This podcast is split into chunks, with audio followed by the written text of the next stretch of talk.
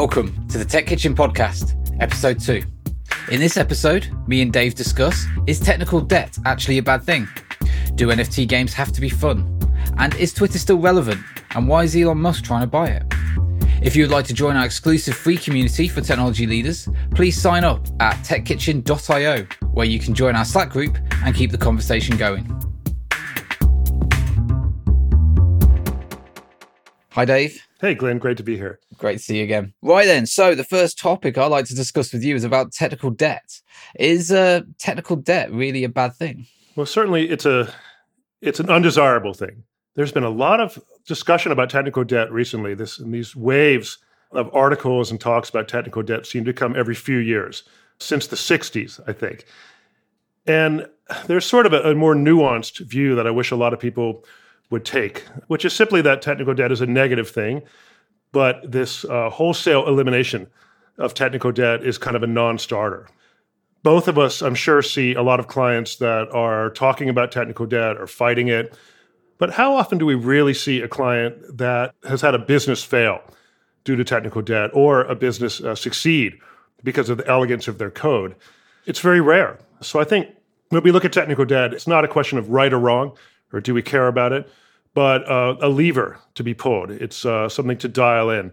I love having conversations with clients about how much technical debt we want to take on to win this race in a startup. At what point does the technical debt uh, start to pose real risk to our revenue, not just theoretical risk? Because I think it's very rare that a startup or any company really fails because of technical debt. There are examples, but think of all the projects you've been involved in. How often do you see technical debt as a real factor, a critical factor, as opposed to just operational overhead like everything else? I would say there's different levels of technical debt that exist inside organizations. So you know, technical debt occurs because developers are moving faster than what is needed to deliver the product in a like a perfect way. And a typical developer always wants to build things in a perfect way. When I'm coding on my own little projects, there is no technical debt. It's absolutely gorgeous code. The difference is it's not a revenue stream. It's not a business. It's something I'm messing around with. So therefore it doesn't matter. With organizations, any organization that has absolutely no technical debt has wasted a lot of money on getting to that point where they could have done it for half the price and just allowed technical debt to exist. And this is why I think technical debt is um, comes in different levels. You got the you've got the perfectionist mindset of a developer where everything they look at is like, oh, there's technical debt in here because someone else has written it. Which obviously, as a um, technical leader and someone that's experienced, I'd say anyone that's a, a, lead developer should be able to identify that and go, you know what? It's not that big a deal. Yes, you know, some variable names are different or something like that. But then we go towards architectural debt, service debt, you know, things that are starting to become really crucial to the business and takes an awful lot of time to manage or just keeps on falling down. I've definitely talked to some clients recently where there's so much technical debt where they've broken their services up into like two or three hundred different services that that sit on like 16 different EC2 instances and no one knows what anything does. You know, it's not documented. There's it's really hard to manage. In situations like that is a real issue for the business that the technical debt has got to such a place where it's very difficult to achieve anything without just like trying to get the business to stop with any new feature development and start trying to tackle some of these aspects. So many businesses are in that position. I mean, we see so many startups where they have considerable technical debt that they incurred as a necessity to get where they are because they were in a race. So now we have all these clients coming and saying, yes, we're fighting all this technical debt.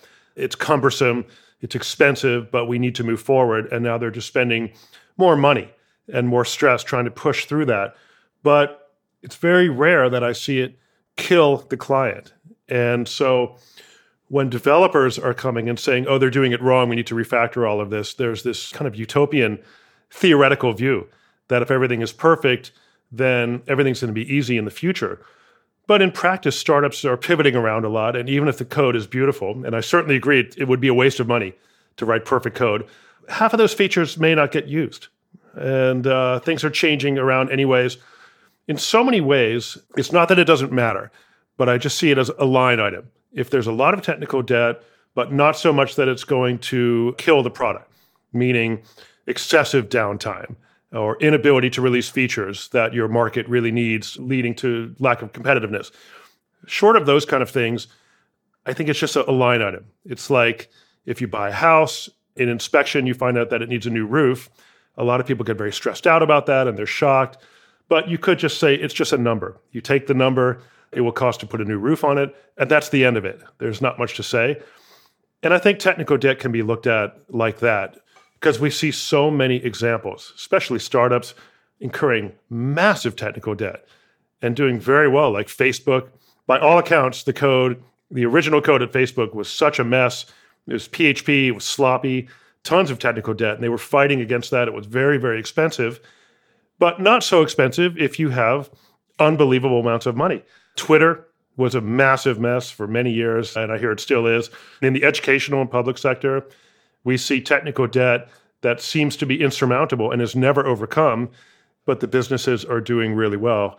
Microsoft Windows comes to mind. I mean, they're so I've started to turn around my entire thinking on it after hearing from so many startups their opinion on it. It's just another form of debt. And to startups, debt in general is a way of beating the competition and winning a race to market. Getting funded is a form of debt. A bridge loan is a form of debt. Taking stock options, in a way, is like a debt. You know, it's a future thing. And making a huge mess in development to knock out features is just another form of debt. So I would like developers to be actually a little warmer to taking on technical debt. And instead of trying to avoid it completely, have conversations about if we are going to cut corners and we're going to hard code this crazy thing or this idiotic deployment setup that we've been asked to do, what is the best way? What does a good cowboy do when they're asked to do things cowboy style instead of just pushing back? And that's my feeling. So I want to embrace some technical debt. Yeah, I think it's incredibly important that organizations need to understand that technical debt will exist inside their platform. Otherwise, they're going too slow. And I know developers will come out as, oh, spaghetti code. I don't want to work with this type of stuff and only want to work with the cleanest code around. And, you know, the thing is, they'll just be jumping between jobs because they'll soon realize every business has this type of debt in place. And as you say, I think the most important piece is what is the effect on your release policy? If you can't release your code on a regular basis, then you know there's something you need to tackle because this is going to be an important part for you to be able to deliver your business and deliver your product. So the question is, how do you deal with this problem when you've got developers saying one thing? I mean, if you're in an organization where there is no technical leadership or CTO, developers run the roost. You know, they rule the place and they say, oh, right, we need to do this. We need to rebuild the system. I've left one business a while ago that I know is just rebuilt everything from scratch and it didn't need to be done. And there's still a lot of features missing. So it's just like that was complete waste of time. I mean, yes, the code wasn't fantastic, but it did the job and it's exactly what it needed to do. And they still having to revert to an older solution for a lot of the uh, work for a lot of the product features they're dealing with because the new solution doesn't actually work in the way they need it to.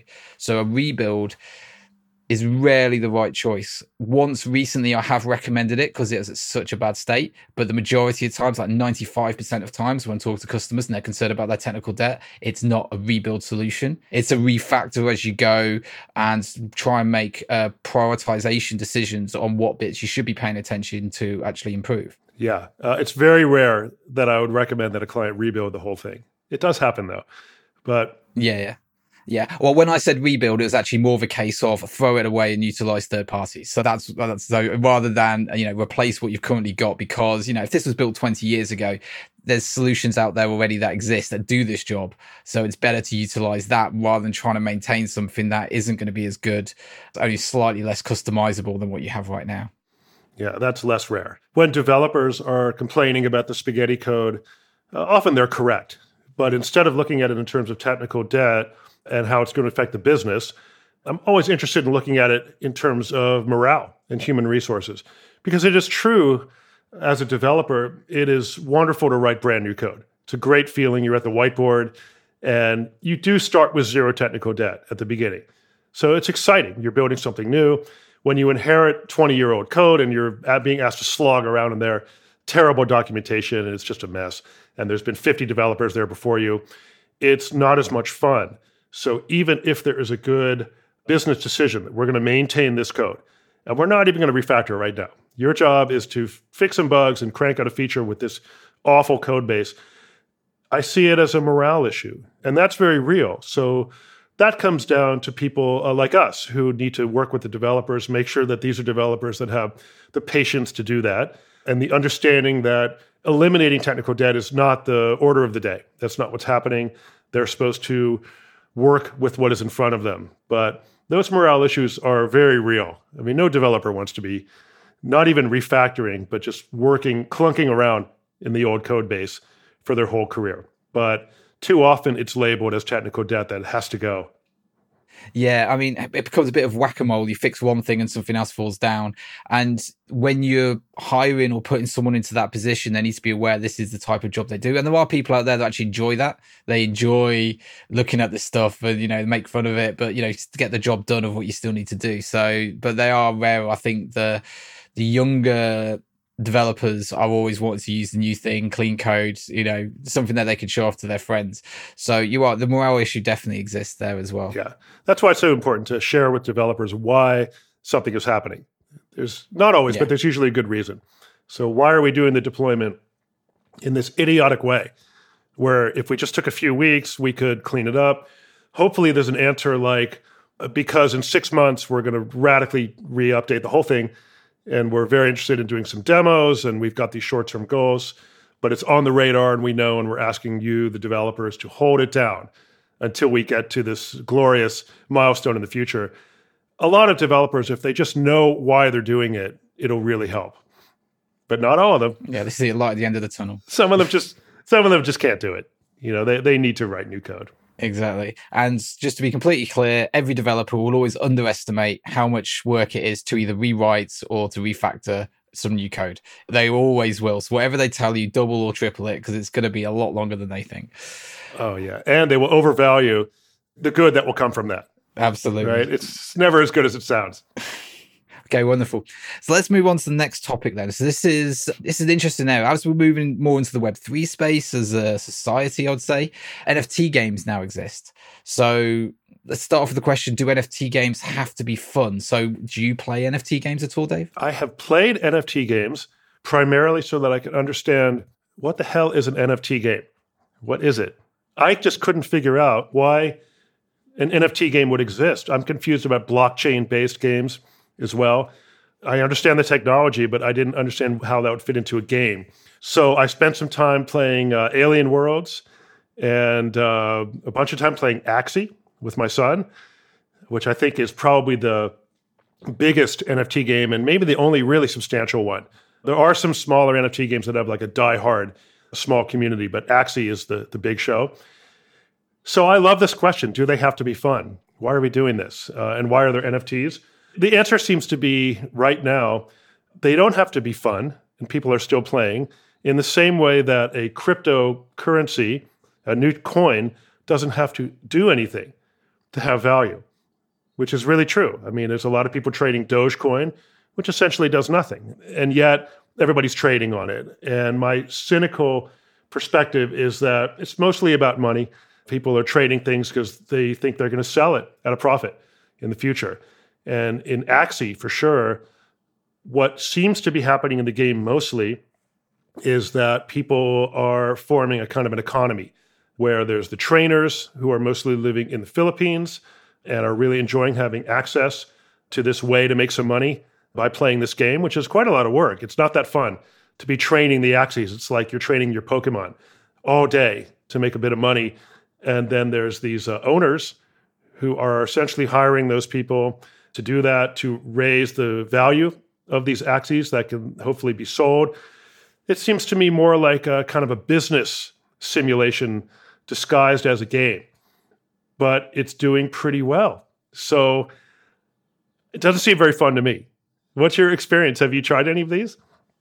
I haven't actually played any of them myself, but I know a few of them and I was looking into how some of them work. So there's different types of games out there. Some are like card based games, others are like, you know, they're NFTs that are upgradable. So therefore you do some activity or you're joining with other things. So therefore they become upgraded and, you know, maybe they can race as horses or maybe they fight each other or something like that you know, technically none of this needs to exist in the blockchain. That can all just be done outside of the blockchain right. completely. Why does it have to be an NFT? What does it have to do with any of this? Exactly. But you know, this is how this is how this industry starts. I mean, the idea of NFTs inside the gaming sector, I think, is incredibly valuable, especially if you could move between games. So if you manage to build up a collection of cars and you can move it into a different game you know that could be really valuable. Same thing with like weapons or something like that. With cross value of nfts inside games but they're not nft games they're just games that utilize nft in those circumstances. The nft games that i've been seeing are you know you hatch eggs. Was i think there's a wolf and sheep one where essentially you have to mine and you know nine times out of ten it will create sheep and one time out of ten it will create a wolf. And if it creates a wolf it'll eat your sheep something like that. Is it Crypto Critters or something like that? Yeah, I think it's that one. Yeah, yeah. I, I haven't actually played it, but I've heard about it as well. So, you know, we're so early in the industry, people are messing around. So it's great to see. I don't think, I'm not sure if there's anything out there right now, which I'm going to say is going to be here in 10 years still. But this is, you know, the first few small steps towards that. It's great to see all, you know, businesses, proper businesses getting into the space, trying to build these types of uh, solutions. But I really agree with what you said about the. You don't need an NFT to do these things. Whereas the the idea of um, if you're playing just a traditional game, right, a first person shooter on your Xbox or something, and you've got some kind of a fantastic outfit or or a dance, right? And you know, in some of those games, you do a victory dance or a gun or something, and now that item can be uh, put together as an NFT with some type of standard and swapped around or sold, transferred to other games. This is a terrific application for NFTs. However, it was a total flop. Ubisoft tried to do it. Gamers seem to hate NFTs. I've got a family member who's a hardcore gamer. And let me tell you, gamers do not like NFTs. They're not into crypto. There's a whole culture clash there. I don't really understand. But it seems to be a very good use of NFTs. What do you think about the idea that all of these NFT games have this quietly woven in feature of making money? It's play to earn. It's the idea of you hatch your egg and then it becomes a wolf or whatever happens, and now it's worth more, and maybe one day you could sell it. I just I worry that everybody's just trying to make a few bucks. I do also get that impression. Everybody is considering this as an investment of a way of you know making financial gain out of this in some way where in the old days you play you know gta 3 you know there's nothing you can do. It's you either complete it or you don't. I don't think I've completed it. Everybody in this space that's active in this space has an angle. You know they're buying certain coins because they think this game's going to be successful and this is the currency they use. So therefore they buy and hold and hope that's going to go up in value. Then they can sell the coins or they make an nfts which they can then hope are going to be traded for more value in future. And I think there will be another boom in this market where people are going to be selling these things. And, you know, it's just like the NFT market that we had at the end of last year, a lot of money behind it and, you know, no true confidence that the value is still going to exist in five, ten years' time.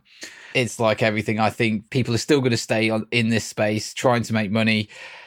I think things are going to fall away. Probably nine out of 10 projects are going to disappear and people are not going to gain anything from it but I think most people are hedging their bets and you know distributing where they spend their time. So therefore, hopefully, they've got something in the one out of ten that does twenty x, fifty x, uh, whatever the value is, and uh, makes it a worthwhile scheme. You know, it's like anyone that was mining Bitcoin or Dogecoin twelve years ago. I was doing that. I didn't mind much, but you know, essentially, it was fun. You know, I, I mined Dogecoin. I forgot the password because I didn't think it was actually going to be worth anything. And then Elon Musk started talking. It took me ages how to recover that password, but it was possible.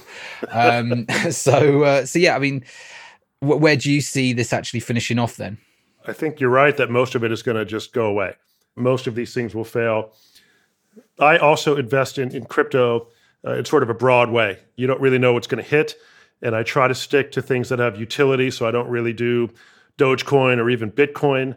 Looking for things like you know I like things like XRP, where there at least there's some kind of business model behind it.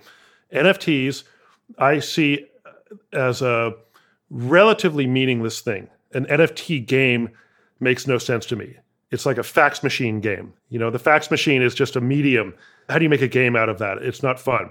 NFTs are a very, very good instrument for moving things around and fractional ownership and all of that.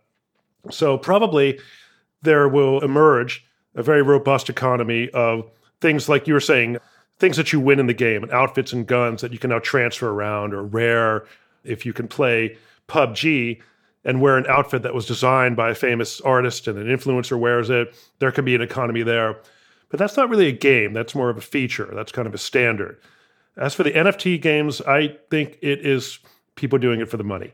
And Axie, you know, they got hacked for hundreds of millions of dollars. There's some kind of spectacular hack, which the US government is now attributing to the North Korean government. I don't know about that, but it was dramatic. And they're now trying to pay everybody back from their earnings, which are huge. They've taken another $140 million of investment. So somebody's believing in this model. But what we also saw when that happened was the some wind was taken from the sales of the company. And a lot of the people that are doing uh, the kind of labor, the training, the people that are really there for the money are making no bones about that, are bailing out because uh, they're primarily in the Philippines. So there's price arbitrage. Labor is cheap in the Philippines.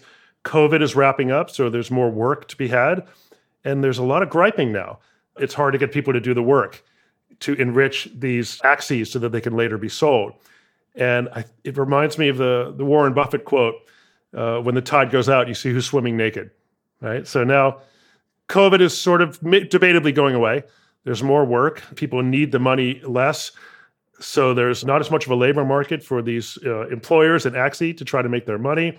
And what do you know? The whole economy is slowing, and we're seeing a lot of griping. So was it a real economy? Was it a, just a flash in the pan? I'll be amazed if Axie is an important thing in five years. Because if we take out the element of people making money, it's essentially uh, Pokemon. and Pokemon was successful, but that was a card game. Yeah, well, you know, Pokemon's done very well in itself. But yeah, I mean, look, building these things, writing the smart contracts for it is incredibly interesting, but that's a very geeky world place to be. And that's exactly where we were in the original days when blockchain started off, and the original days of uh, Twitter and the original days of everything else. As I mentioned, Twitter there as well. Obviously. Oh, but wait a minute. Let's answer the question. Do NFT games have to be fun? I will go on record and say yes but they won't be. Right now, these are crazy times. So people are playing, but I think that they're not fun and they're not going to be fun if they're based around NFTs. They're going to go away. But there will be games that will use NFTs, as you described. I'm not convinced NFT games are fun right now, but you know, essentially, so yeah, do they have to be fun? As you say, I think they will have to be if they're going to stay. So I would say yes, they do need to be fun. I just don't think we've achieved it yet, but like I say, I haven't spent enough time playing. That was much better stated than what I said. So yes, I think we're in agreement though. Great.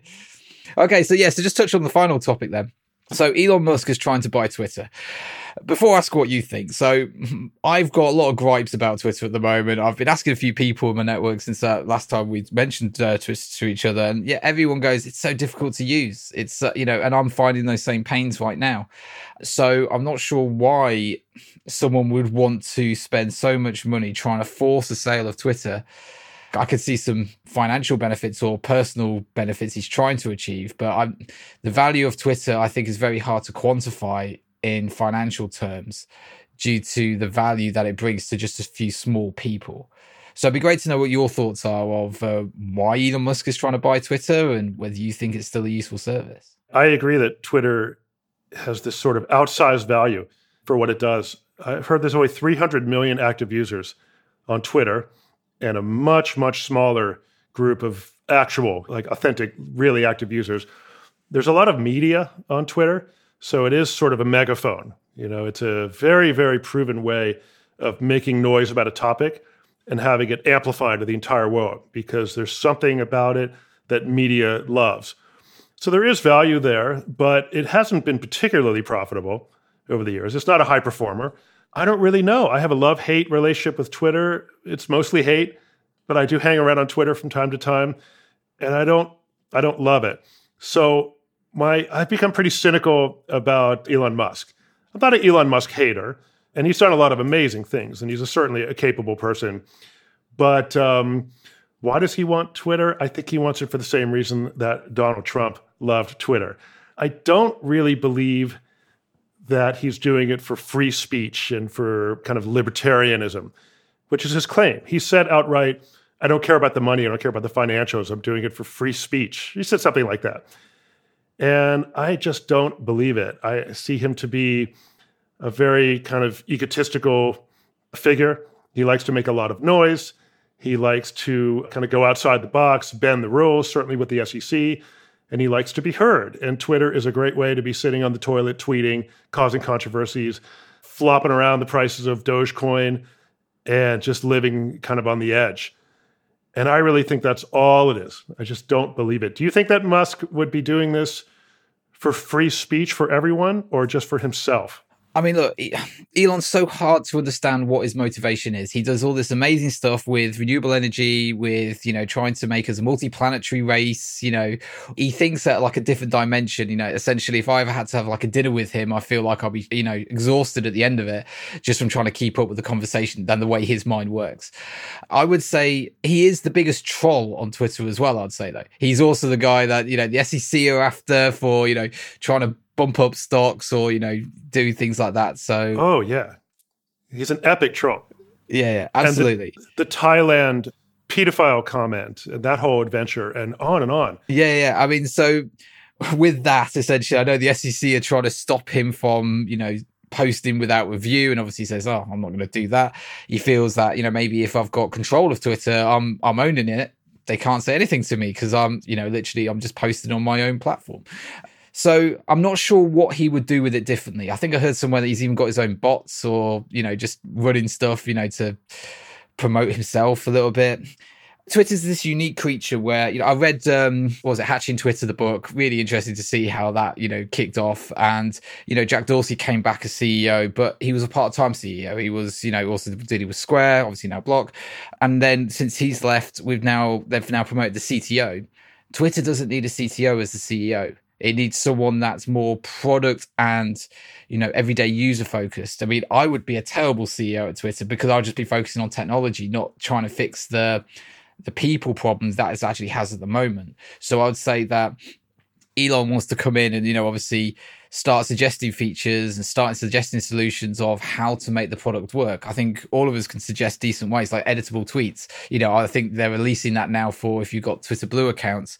I don't know why that's not available publicly anyway. Just for the first couple of minutes after you post it, you know, you don't want to edit tweets that have got 200 likes or something because, you know, 200,000 likes because then you can change it to wherever you want and everyone look like an idiot. But there's just some feature sets there and the way that you find people that's missing. And I'm sure that I think I did hear Elon Musk said, you know, you look at the top 10 people that are followed and they hardly tweet, they hardly use the platform, they don't post that much content where people that do post a lot of content are not being promoted to high, you know, not getting more followers. So I think there's definitely a product issue inside the organization with Elon involved with his mindset and you know with just a couple of members of his team from Tesla or something with their artificial intelligence capabilities could make a real positive impact to the product.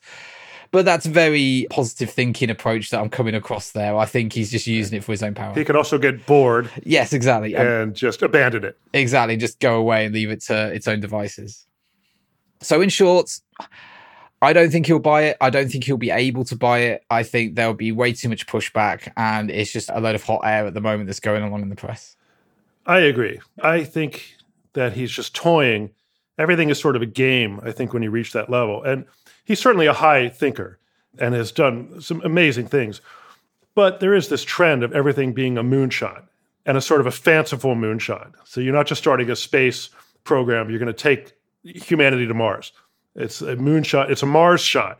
It's one step above a moonshot. So when it comes to Twitter, there isn't really a moonshot to be had, right? So it doesn't really fit the way that he works.